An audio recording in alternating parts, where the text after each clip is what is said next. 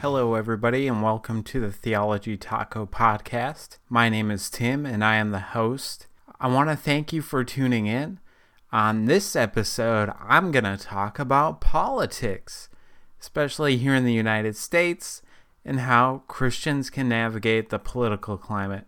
I want to talk about the condition of the current climate, how Christians can fit into a two party system, Specifically, I want to focus on three biblical passages that I think every practicing Christian should meditate on throughout the election cycle. And yes, that does include me. But first, if you have listened to past episodes, you may have heard me say that this episode tonight would be talking about the immigration uh, crisis at our southern border.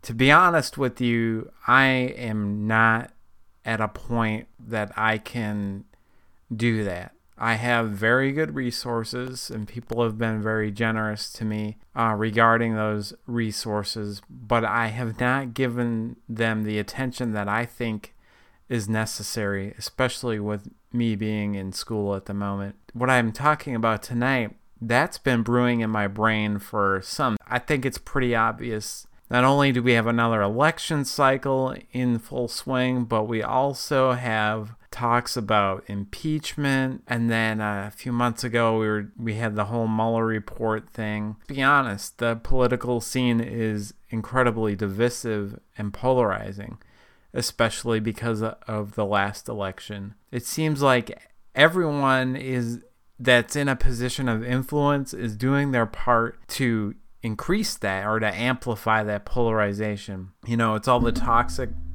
all the toxic rhetoric coming out of each party, the news media who have pundits that just speculate on these shows for like 24 hours a day, 7 days a week. Then you got extremist groups out there like uh, Antifa who are throwing concrete milkshakes at counter protesters. Then you've got R2D2 out there cussing up a storm. And yes, even the president has played his part on Twitter. It's exhausting, and yet we just we can't help to feed into all this. But what about Christians? We're supposed to be different, aren't we? Pastor Tim Keller, who's a well-known pastor in New York City, he recently wrote an op-ed for the New York Times and it was asking where Christians are supposed to fit into a two party system. And he came up with the conclusion that we can't fit into it. We can't fit into that system because it would mean that we'd have to wholesale, excuse me, wholesale accept every position of either party. In either party, there are some positions that are contrary to our Christian worldview and how God commands us through the Bible to act. However, that doesn't seem to stop either party from pandering to Christian. Uh, I'm not saying that Christians in the United States need to avoid politics. Uh, we can't. Uh, I'm not saying that we should. We can't. The Bible calls God's people to act politically uh, many times. And we're fortunate to live in a place where we can express and vote for our beliefs. So we should vote. But since we do vote, and hopefully we vote our convictions, we're also ultimately going to end up choosing one party over the over the other more than once. With that being the case, we become open to influences that shape the political party that we're part of, uh, even the toxic elements. And we even become in danger of holding our po- political beliefs so tightly or wrapping them around our faith so tightly that it becomes idolatrous. When that happens, the effectiveness of our witness for Christ is weakened.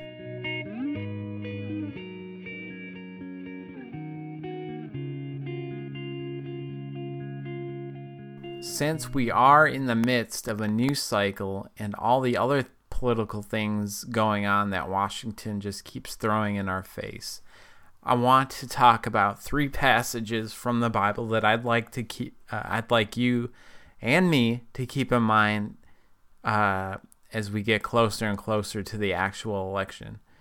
So the first passage comes from two different places, and I'll elaborate on that in a minute. The first place is Matthew 22 37 through 40.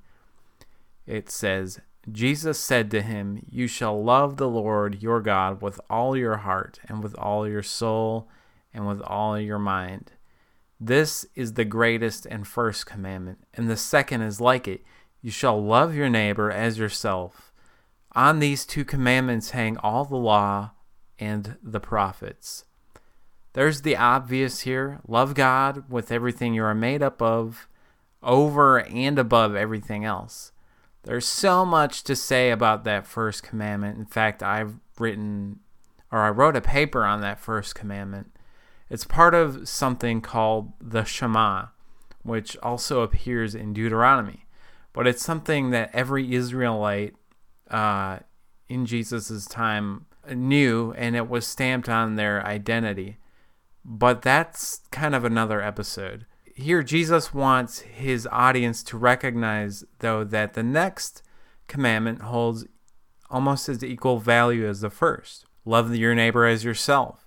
He says that on these two commandments hang all the law because you can basically split the Ten Commandments in half and show how each half demonstrates love for God and love for your neighbor. There's something we need to understand about that second part of the passage, though. Its real significance isn't really found in Matthew, but in its twin appearance in Luke 10.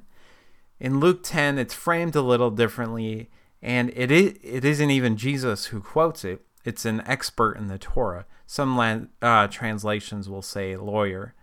But the expert asks Jesus how to inherit eternal life.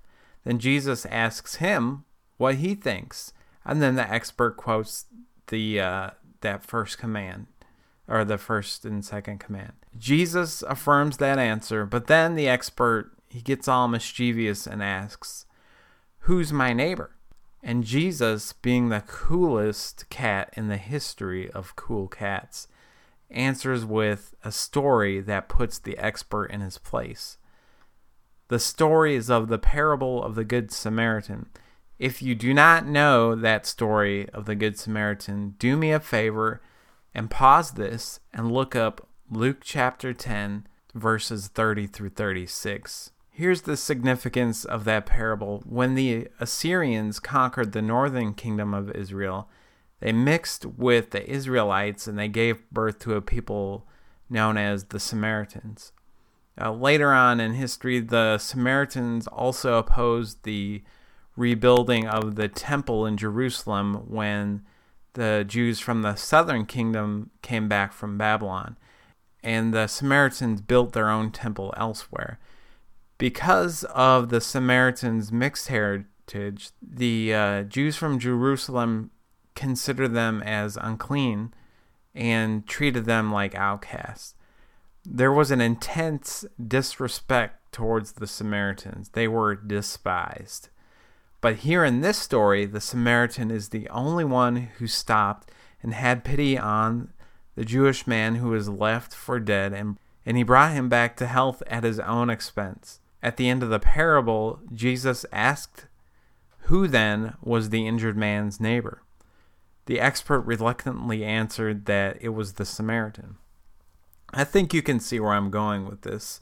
We, in a time of increasing political polarization between between parties, uh, we're in that time. But we need to remember that as much as we might disagree with the other party's stance to the point of bitterness, even, God commands us to love them the way that the Good Samaritan loved the Jew who was left for dead. For the liberal, the conservative is your neighbor.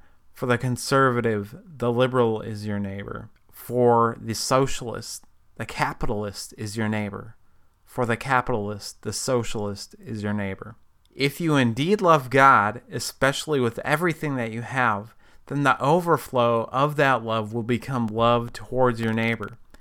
So if you're running around saying how much you love God, yet calling somebody with an I'm with her shirt a libtard every chance you get, or if you're running around and saying how much you love God, but calling someone with a MAGA hat a fascist every chance you get, then you might be guilty of being that noisy gong that the Apostle Paul talked about and you might be full of crap.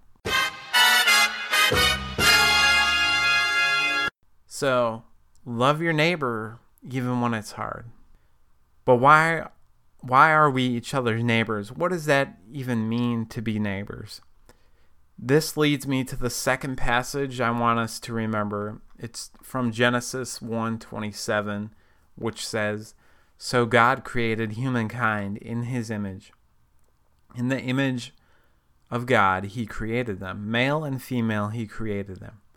So we're all neighbors, and we all have the potential to show that sacrificial neighborly love towards people because we're all created in the exact same image, in God's image. The problem is sometimes people don't always act like this. If they're not familiar with Christianity, then they might not know. There is a lot of theological thought out there that states after the fall, which is the the first sin of humankind, the consequence of that sin was that our image bearing of God was tarnished. So humans weren't able to recognize our equal worth that each other have. The founder of the Methodists, though, John Wesley, believed that when a person accepts Christ uh, as Lord and Savior, the Holy Spirit works to restore that image of God within the believer over the span of their life. So that's uh, that's a part of problem fundamentalism that I have, which essentially says that the Holy Spirit only brings a person up to the point of salvation, and then after that, it's up to, to the believer to maintain their faith. I, I, I feel that that's wrong, and I, I side with Wesley on this. Uh, anyway, I don't want to get sidetracked. So, what I'm saying is, is the Holy Spirit who essentially helps us to become like Christ, especially in the way that we live.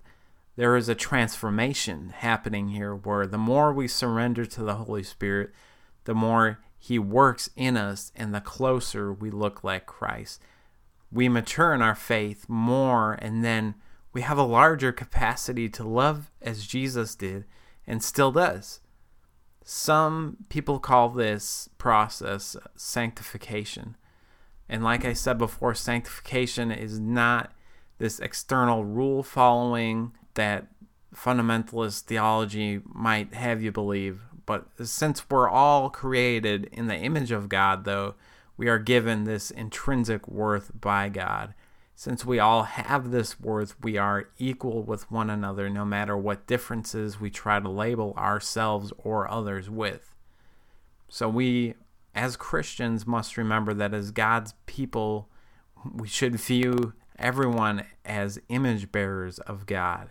So being made in the image of God also has another function. One of my favorite New Testament scholars' name is N.T. Wright, and he has a unique perspective about this he shared a story that one time when he was a child and was sick, his mother placed a mirror outside his door and tilted it in such a way that he could see into the room that she was in and she could see the room that he was in. He suggests that God places humans in his world so that he can reflect his love into the world through humans. So, when God's people are looking after the world by bringing God's healing and restorative justice to the world, we're, we are reflecting God into the world. So, what does it say about the image of God when God's people align with politics in such a way where we're tearing down entire groups of people so that we can be politically dominant? I think you know the answer. If what I just said sounds like we have a lot of responsibility, well, it's true, we do. And that leads me to my third passage. I thought about highlighting the Great Commission because it's Christ's command to the disciples. And if you don't know what that is, you can look it up in Matthew 28 19 through 20. However, I think it's uh, commonly given for discussions like this, but I want to talk about instead Second Corinthians chapter 5 verses 18 through 20, which says all this is from God, who through Christ reconciled us to himself and gave us the ministry of reconciliation. That is, in Christ God was reconciling the world to himself, not counting their trespasses against them, and entrusting to us the ministry of reconciliation. Therefore, we are ambassadors for Christ, God making his appeal through us. Both letters to the Corinthians, they are excellent windows to what was going on in the church in the thick of ancient Greek culture. Some in the church of Corinth, they were expecting their new faith to conform to Hellenistic ways of life. Yet Paul, Paul, the Apostle Paul, had to remind them that they had given themselves over to Christ, and because of that, they're new creations, meaning they don't live the same way and they shouldn't see things the same way that they used to. God had acted in Jesus on the cross in a way that brought a world that has had become corrupt to bring it back to him so that the world can become restored. When Jesus rose from the grave, he entrusted that the ministry of reconcil he entrusted that ministry of reconciliation to the new church. This ministry of reconciliation, how many times can I say that? has a couple of functions. One is that the church brings people to Christ so that God's creatures are reconciled back to Him, as the passage says. But uh, the other function is is so that believers can reconcile with one another, because the love of Christ is within them. So this newness which God God brings through Christ is something that had has been promised since the Old Testament. There's a song that we sing sometimes on Sundays that goes, God is the God of the promise. There's uh, some patterns in the Bible where you see God promise something and that he fulfills something. And he, he does that with um, Jesus. So we now not only share in that promise, we present it to the world. We are people of the promise. We are, as Paul says, the ambassadors of Christ. Ambassadors are not only to speak on behalf of who they represent, but in the case, uh, in this case, they also ex- are expected to act as who they are representing, so that the person who is hosting the ambassador gets a picture of the one who sent them. And I know I already touched on this a little bit ago with the image of God, but my point is is that the world isn't going to get a clear picture of who Jesus is if we're not acting as a good ambassador. Another thing that ambassadors do is that they often go into places where they aren't the resident, but they they go into places that are hostile to the one that they serve. I hate to sound cliche here, but much of the world is hostile to the message and way of Christ. In the United States, we've been fortunate that we can freely practice Christianity and also make it part of the fabric of the country. But at the same time, it sort of bubbled us into where, when countering worldviews push back or criticize our views, we lash out, we become aggressive, and look self righteous. That's a lack of maturity. A spiritual lack of maturity can also give way to fear we see that from Christians on both the left and the right. I want to be very clear that it is both sides. And they use fear to stoke a political agenda. For example, one of my biggest criticism towards the religious right in 2016 was that they fearmongered in such a way that it portrayed that God would cease to exist if Hillary Hillary Clinton won the presidency. Now, don't get me wrong here.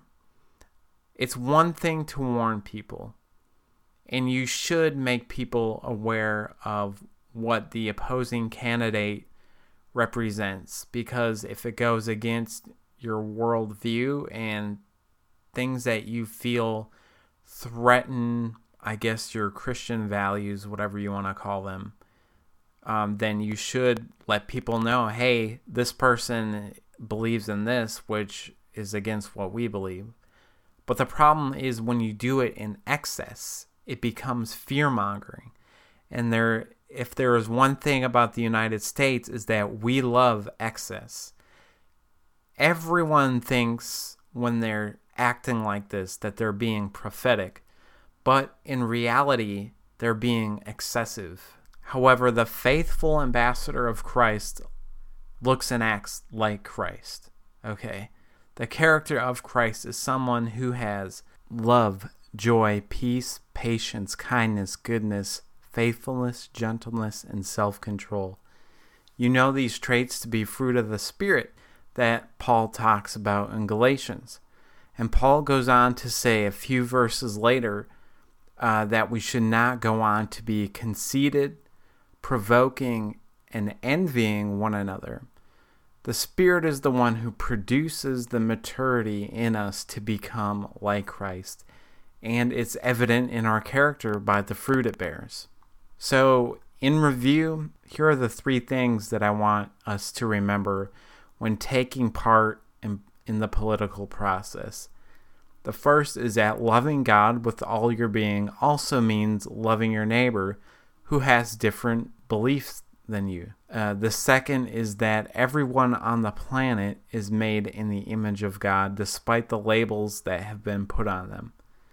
The third is that if you follow Christ, you represent him. And it's it's wise to be led by the Holy Spirit so that you can conduct your ambassadorship maturely and faithfully in a manner that wins others to Christ.